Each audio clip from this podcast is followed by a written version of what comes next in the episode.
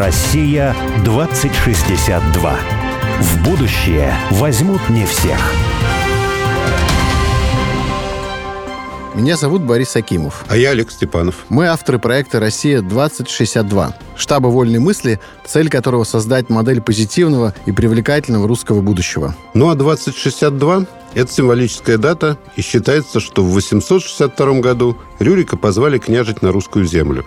А в далеком, но не слишком, 2062 году мы отметим 1200 лет образования русского государства. Мы представили себе, какой могла бы быть будущая Россия в 2062 году. Но не просто представили, а призвали на помощь экспертов и визионеров. И не столько мыслителей, сколько делателей – и мы уверены, что будущее видят не футурологи, рассуждающие о роботах и беспилотниках, а те, кто уже здесь и сейчас создают страну будущего. «Россия-2062» — это позитивное русское будущее, которое наши герои прямо сейчас строят для своих близких и друзей, для всех жителей страны, для всех нас. Каждый раз мы зовем в студию «Радио Спутник» героя, который, не дожидаясь 2062 года, действует уже здесь и сейчас, и делает то, что кажется нелогичным и даже сумасшедшим, потому что часто будущее не очевидно и являет нам много невероятного. Итак, сегодня у нас в гостях Эдуард Байков, театральный режиссер и продюсер, создатель театра «Практика» и фестиваля «Золотая маска». Человек, который на некоторое время вернул настоящую бурную и даже, по-хорошему, буйную жизнь в Амхат Горького. Я туда ходил несколько раз и был в восторге. А самое главное, что нас интересует в нынешней России, в России будущего, в России 2062,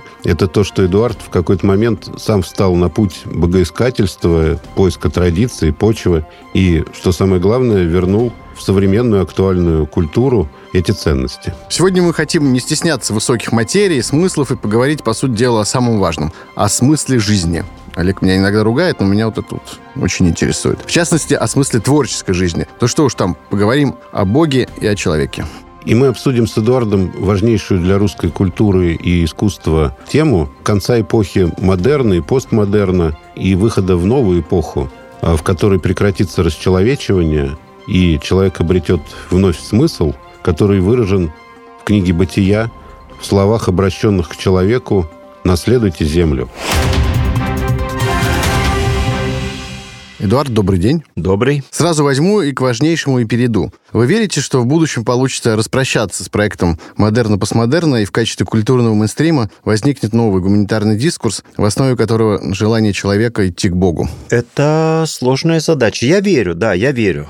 Я верю, надеюсь, готов трудиться и стараться, но надо осознавать, что последние, во всяком случае, 300-400 как минимум лет европейской истории, если говорить о европейской культуре, это история секулярного давления, история ухода от Бога, история ухода от религиозного дискурса, который был, собственно, сутью культуры. Разница между религиозным сознанием и эстетическим видением не существовало до нового времени. Наступил модерн, наступило новое время, наступило просвещение. Вольтер воскликнул «раздавите гадину», имея в виду церковь и религиозные институты. Мольер написал «Тартюфа». Ну, в общем, понеслось. И с тех пор история культуры действительно очень часто состояла из отношений богоборческих, из отношений художника и традиции,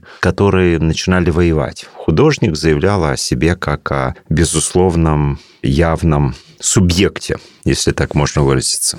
Собственно, эта субъектность выражалась в философии гуманизма, в том, что человек превыше всего. Я не считаю, что человек превыше всего. Выше человека Бог, выше человека некоторые социальные вещи, такие как э, семья, нация, человечество, в конце концов, выше человека. Человек должен быть готовым жертвовать собой ради Бога. Вообще-то это биологический инстинкт один из биологических инстинктов человеческих, готовность к жертве. И мать, которая бросается в огонь, в общем-то, инстинктивно действует, а не под воздействием каких-то там прочитанных книжек. Ничего подобного. Как раз такие прочитанные книжки часто мешают героическим действиям. Таким образом, говорить о возвращении к Богу очень сложно. Мы имеем мало примеров, но имеем но имеем. Может Например? быть, может быть, кого-то испугает мой пример, но случившаяся в 70-х годах в Иране хаминистская революция – это настоящая традиционалистская революция, и мне очень важен, очень дорог этот пример. Очень симпатичен, в общем-то, до этого времени в Иране все было очень весело, веселее, чем в Турции и Ливане, которые считались,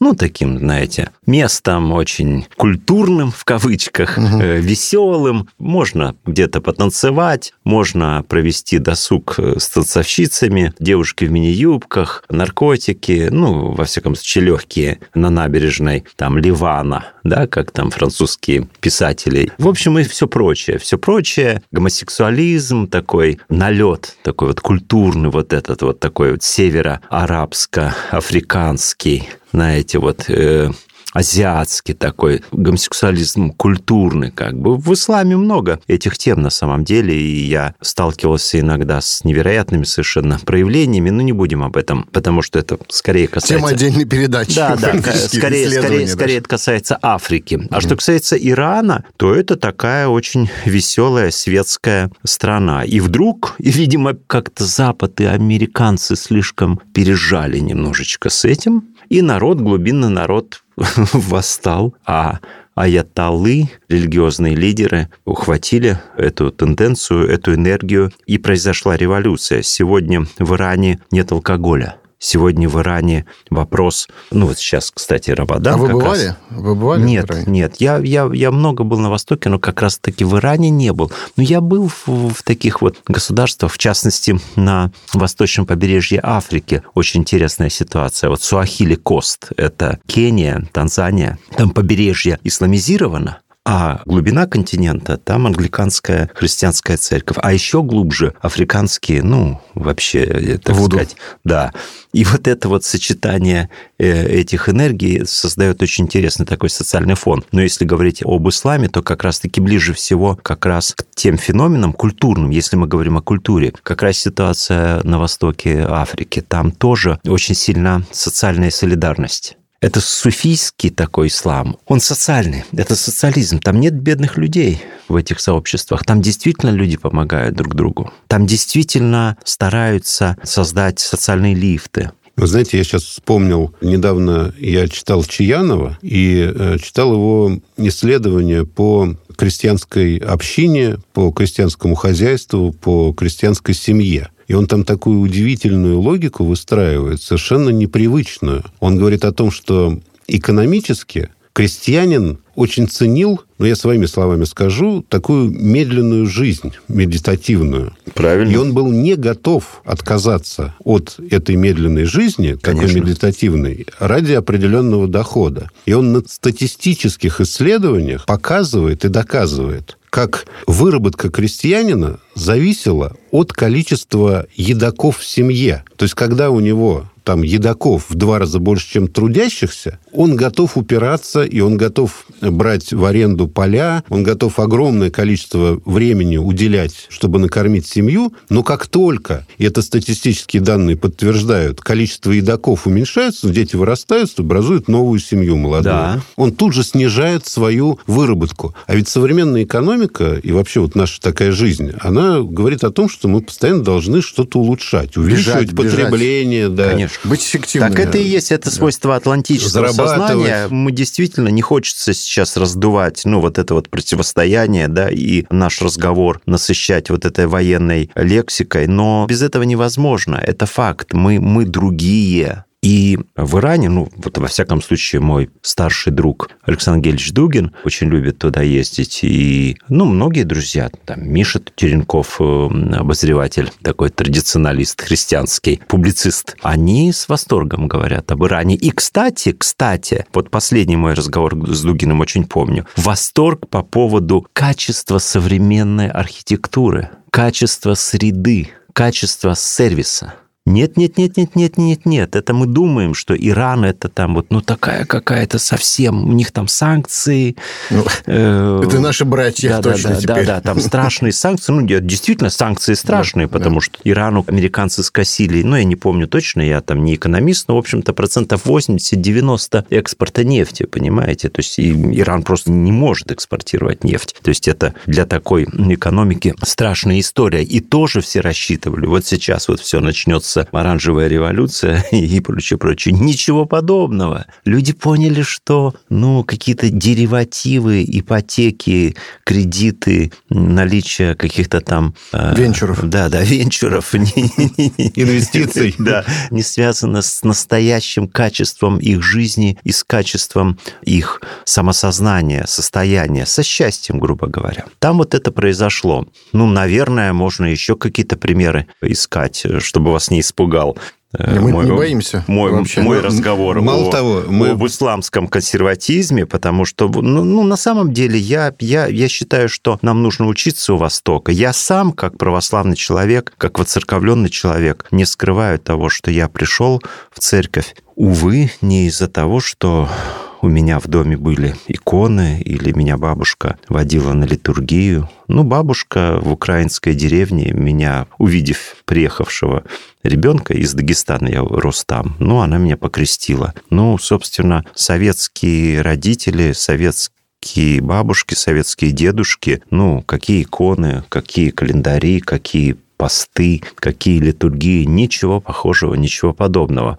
Советское а воспитание. У нас а как вот... раз да, был в запасе этот вопрос важный, да, вот личный как раз Да-да-да. да. А, вот, а вот когда я оказался в Индии, когда я оказался в Гималаях, когда я оказался на Востоке, я увидел здоровое, традиционалистское, консервативное, еще раз повторяю, здоровое общество и оно здоровое во многих, во, во многих проявлениях. Я люблю Индию и занимаюсь ею. Я как раз э, хотел задать вопрос, что когда вы ушли из Пхата, то вы поехали не в православный монастырь помолиться, а, по-моему, поехали в Индию. И почему? Ничего подобного, конечно, что за это такие э, э, разговоры. Уколы в эфире. Нет, нет, нет, нет.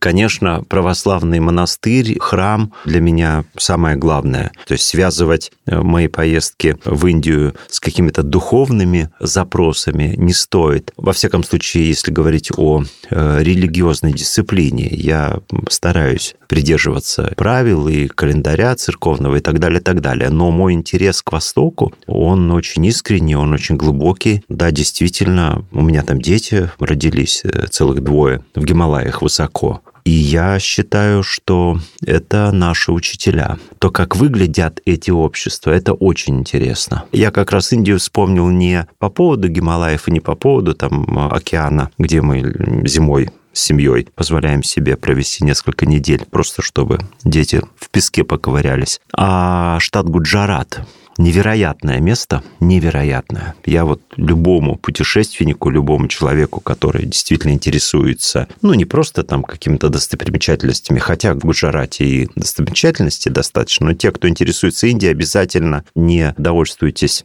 Гималаями, Агрой, с Тадж-Махалом, ну и всякими там лечебными процедурами в штате Керала, аюрведа и прочее, а обязательно посетите Гуджарат. Это удивительное место, в котором, боюсь я сейчас ошибиться, ну, в общем, миллионов сто живет население. Там куда не зайдешь, наверное, по 100 да, миллионов. миллионов 100. примерно. Да. Представляете, население mm-hmm. почти нашей mm-hmm. страны. И сухой закон. Mm-hmm. Для меня смотрели на нас Борис. Да, для меня это тяжелая новость. Я помню вот это ощущение. Я прилетел в пятницу. Я был очень близкого своего друга. Мы с, мы с женой прилетели, оставили детей как раз в другом индийском штате и приняли его приглашение и полетели к этому другу. Была пятница, был вечер. Мы ехали из аэропорта, ну, друг наш индийский может себе позволить дорогие машины. И э, так, развалившись, мы смотрели по сторонам. Это невероятное ощущение от города, когда пятница, вечер, улицы заполнены молодежью, заполнены. Молодежь, веселье, ну какая движуха. Ну, как, как, собственно, огромный город Аллахабад. Огромный, там много-много миллионов населения. Все очень красиво, невероятно красиво. Невероятная архитектура. Невероятная. Невероятные парки. Причем это, понимаете, это парки, которым культуре этих парков намного больше лет, чем культуре европейских парков. Намного. Это тысячелетняя традиция любви к растению, тысячелетняя традиция того, как надо дорожить, ну, вот этим семенем, понимаете, которое произрастает, которое превращается в какую-то невероятную, там, украшательную такую завесу, да, из листвы. И вот, и вот это все пространство наполнено людьми. И мы, я даже не мог понять, что происходит. Через какое-то количество времени я понял, что там вообще нет алкоголя в этой атмосфере. Там нет того, что создает атмосферу Лондона. В общем-то, я часто оказывался в Лондоне в пятницу вечером, например, на Лейстер Сквер, там мой любимый отель, где я обычно останавливаюсь. Это запредельно. Пятница вечер. А если в эту пятницу вечером еще где-то недалеко, ну, там, я не знаю, в Челси там, или там в районе Кенсингтона, ну, если где-то недалеко еще и футбольный матч, то это вообще все, то это... Не только алкоголь, но... Невероятное... Нет, алкоголь. Да. Там все, там на самом деле все наркотики, все, ну, я так говорю. все, все разное, весь да. ужас, конечно, но, но алкоголь это вот то, что вот создает прямо вот, ну, как сказать, именно атмосферу вот этого искусственного, больного нового праздника. Все бухие, все бухие, все возбужденные, все на вот этом вот, ну, как сказать, таком драйве, понимаете? Ну, а пятница, вот... пятница, пятница, да. night fever. Понимаете? Это ужасно. И, и я как режиссер, как, как театральный человек, как, как человек, который эстетикой занимается, я слежу за этим, я, я вижу, я ужасаюсь. Мне это не нравится. Мне нравится атмосфера религиозного праздника. Я был на разных религиозных праздниках, в том числе на самых больших фестивалях в мире. Есть такой фестиваль Кубхамела, где до 100 миллионов человек принимает участие в этом празднике. Ну, воды, да, ганга. Угу. Есть четыре точки священные у Ганги, и вот там раз в три года, соответственно, такой вот ну, цикл из 12 лет происходит праздник в одном из этих четырех городов. И это ощущение радости религиозной, оно ни с чем не сравнимо. Когда я воцерковился, я понял, вот что я искал – я завидую, мне очень нравится индийский религиозный фестиваль, но я не индус, вот в чем проблема. Я не могу вот, ну, радоваться, я не могу эту мантру петь. Я хотел бы, может быть, но у меня не получится. Я должен осознавать, что мой язык, в общем-то, моя генетика, мои жесты, мои слова – это вещи, которые сконструировались, возникли под воздействием русского религиозного, э, прежде всего православного культурного кода. У меня нет выбора, и слава богу. То есть, Поэтому... получается, вы путешествовали по Индии, по Азии, видели вот этих людей, которые живут, с одной стороны, очень современной, наверное, какой-то актуальной такой жизнью, да, но при этом погружены в традицию, и эта традиция их связывает. И вы настолько были вдохновлены этим, что, вернувшись сюда, вот у вас такой христианский переворот произошел? Ну, можно так, так? сказать. Ну, да, да. Ну, ну, совсем уж, Борис, я так не буду. Ну, такая жесткая, знаете, такая линия. Ну, нет, угу. конечно. Но это, а это один из факторов. То есть просто наблюдение. Ну, это моя профессия. Я наблюдаю. Я наблюдаю наблюдаю за семьями, я наблюдаю за обществами, я наблюдаю за сообществами. И, конечно, мне очень больно, что я русский,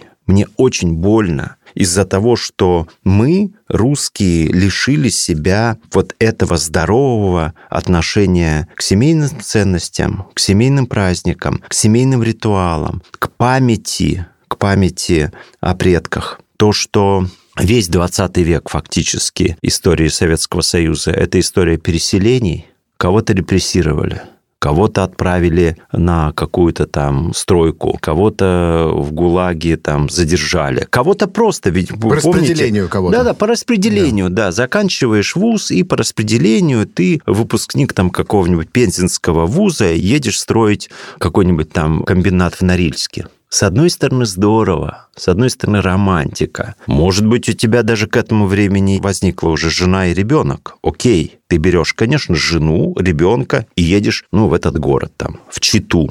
Но ты не можешь взять с собой бабушку, Ты не можешь взять с собой двоюродную сестру. Ты не можешь взять с собой тетю. Именно тетя, двоюродная сестра, бабушка создают такое пространство, такое лоно, которое и есть настоящая такая материальная, живая, сущностная, корневая культура. Потому что ребенка воспитывает не только мама с папой. Ребенка воспитывают двоюродные братья, которые там на 5, на 6 лет старше. Тетя, которая старше мамы или младше мамы, и что-то там по секрету может там тебе рассказать. Или какой-то девчонке, ну, в конце концов, пацаны даже что-то, ну, там им стыдно, ну, спросить что-то, какой-то сокровенный секрет. Есть такие вещи, которые у папы, ну, сложнее узнать, чем, чем у дедушки или у дяди. И ты оказываешься вот в этом социальном таком правильном пространстве, в таком космосе. Оно очень хорошее, очень комфортное, и в традиционных обществах жизнь устроена именно таким образом. Вот этого переворота, вот этой культурной революции я, безусловно, хочу, потому что мы сейчас говорим не о театре, не о музыке, не о живописи, не о кинематографе, но у всех этих жанров э, искусства и видов искусства существует соответственное отражение тех процессов социальных, о которых мы говорим. Вы можете собственный опыт вот этого преображения такого, да, изменения масштабировать, сделать из этого систему, которая может изменить страну? Или это все-таки очень индивидуально у вас было? С одной стороны, да, с другой стороны, нет. Путь каждого человека, каждой национальности, каждого города, каждой культуры, каждой страны, каждой эпохи, он уникален. Но, с другой стороны, конечно, я в своей деятельности, я этот пример, я его учитываю. Я, мне интересно об этом рассказывать, мне интересно сравнивать мой путь. У меня, например, вот есть мой очень близкий друг, который говорит, я, в принципе, вот, ну, с 15 лет являюсь русским националистом. А я с 13, а я с Да, это так здорово, и я так ему завидую, потому что я, я этого всего был лишен. А другой мой друг, Коля Бреев, назову уж, создатель прекрасного издательства «Никея», женат на Дарье Бреевой, дочери моего духовного отца. И вот они сидят у нас в гостях и говорят, это так сложно, когда ты рождаешься в семьях священников. У Коли отец великий пастырь, духовник московского духовенства Георгий Бреев, ушедший недавно из жизни. И вот сидит пара, у которых папы священники и большие священники. Папы отцы. Да, отцы. Да. И, это, и они говорят, это такие проблемы в детстве. А мы сидим с Людмилой. А с вы такие, моей, нам бы ваши а мы проблемы, с моей, да? да, женой говорим, да, нам бы, ребята, ваши проблемы. И понимаете, они у них уникальные, они у них тоже тяжелые, потому что я понимаю, каким сегодня, в сегодняшнем мире может оказаться, каким острым, каким тяжелым путь человека, который родился в православной семье, а потом поступил там в МГУ. Уху-ху-ху-ху. Ну, на самом деле, да, это действительно у детей, которые родились в православных семьях, проблемы, может быть, другие, но иногда их не меньше, да. Ну да, может, и больше даже иногда. Да. да. А вот скажите, ведь в 70-е и 80-е годы, ну, большинство таких мыслящих людей, так скажем, да, культурных, образованных в Советском Союзе, были убеждены, что вот западные ценности – это такие истинные ценности. Что Конечно. Существует, Рок-н-ролл. Да, что существует в экономике невидимая рука рынка, что Абсолютно. там Да. общество должно быть устроено, общественное строительство, как конкуренция между политическими партиями. Да. Все это ведет к прогрессу и гармоничному существованию общества. Но при этом, вот вы сейчас, когда говорили о- об африканских государствах, об иранском государстве, об Индии, вы говорите о том, что эти общества основаны на других ценностях, Абсолютно. но при этом они гармоничны, Конечно, они в отличие очень от западных. интересны. Так мы да. же верили в Запад. Да, а Нет, вот у я- вас это э, ощущение, ведь вы же были в 90-е годы тоже либералом, да? Ну, в 90-е, в 90-е я уже доживал свой либеральный, так сказать, генезис, а в 80-е, конечно, когда я поступал в университет, когда я учился, когда я себя ощущал впервые мужчиной, конечно, из меня это просто перло. И понятно почему. С потому... Маратом Гельманом делали проекты в Перми в 2000-е да, да, да, годы. Да, да, да, было, было, да, было дело, было дело. У вас и, и лауреаты ваших фестивалей были там Лукас Мудисон, да? да. И вы работали там со многими. Да, да, западными. Конечно, конечно. Естественно. Ну, просто... Это, это, это подтверждает как это? Сейчас расскажу, и это очень важно. Вот это вот точно касается всей страны. Если на вопрос Бориса о том, насколько я свой личный опыт воцерковления могу экстраполировать на, на страну, не знаю. Не существует таких методик. Я думаю, что если каких-то русских людей мы начнем отправлять в Индию, я боюсь, они, они не воцерковятся, а наоборот начнут там э, какого-нибудь э, Хари Кришна петь. Не надо этого. А вот если говорить о лечении от либерализма, от западного такого почитания, то э, это очень интересно. И а об этом можно да. поговорить. Сейчас прервемся на новости и быстро вернемся. Задать вопросы мне или Борису Акимову, а также нашим героям вы можете в нашем телеграм-канале «Россия-2062» слэш «Большая земля». «Россия-2062».